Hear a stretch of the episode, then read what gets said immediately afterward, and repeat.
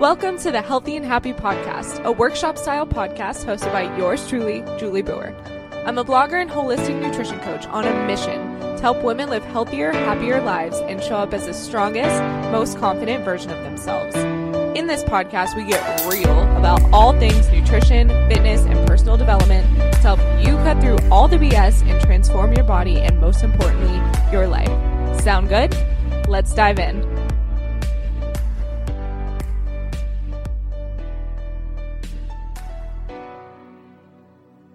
Good morning, my loves. I don't know why I say good morning. I have no idea what time of day you are listening to this message, but I'm glad you're here. Today is the start of a new series called Five Minute Friday. I don't know if we're going to do it every Friday, but when I feel inspired, we're going to pop in and I'm going to drop a little truth bomb, knowledge bomb, hit of inspiration that I received and downloaded in five minutes or under. If you know my podcast, you know this is going to be a challenge for me because I always go into a podcast saying, okay, I got a shorty but a goodie for you today. And then it ends up being 10, 15, 20 minutes. But truly, we're keeping it under five minutes. And I'm already at the one minute mark almost. So I got to get to it. I woke up today and I felt very grateful to be alive. If you've ever struggled with anxiety or depression, then you may know how it feels to sometimes wake up in the morning and just feel like, okay, it's another day, I just have to get through it. Or you wake up and you start ruminating and you start worrying or overanalyzing your problems or things that could go wrong, or worrying about the future or overanalyzing the past. But I've been reminded time and time again recently that the present is all we have. One thing I keep reminding myself of over and over again is a concept by Eckhart Tolle, but it's just a universal concept and it's very basic and simple.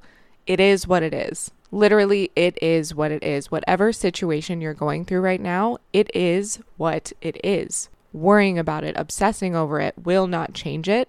Now, that doesn't mean you can't take action on the thing. It doesn't mean you have to just lay down and accept every part of your situation without making an effort to change it if there is something within your control that you can change. But a lot of our unhappiness comes from this resistance to what is, what's going on in our lives. As an example, if we're anxious, but then we're upset that we're anxious, we're resisting the anxiety, which therefore perpetuates the cycle of being anxious. If you are going through a breakup or you've been through a breakup and you're spending your time obsessing over what you could have done differently, what went wrong, where things took a turn, how you could have changed the outcome, it is important to reflect, to take ownership, but ultimately, wishing things were different than they are is what's keeping you stuck and unhappy. The resistance to what is, the reality of the current situation, is what keeps us stuck in these negative cycles of feelings. There's another book I will reference that I love. It's called Loving What Is by Byron Katie. If you heard my episode about the four questions, that's where I pulled that episode from. So there's a recommended read for you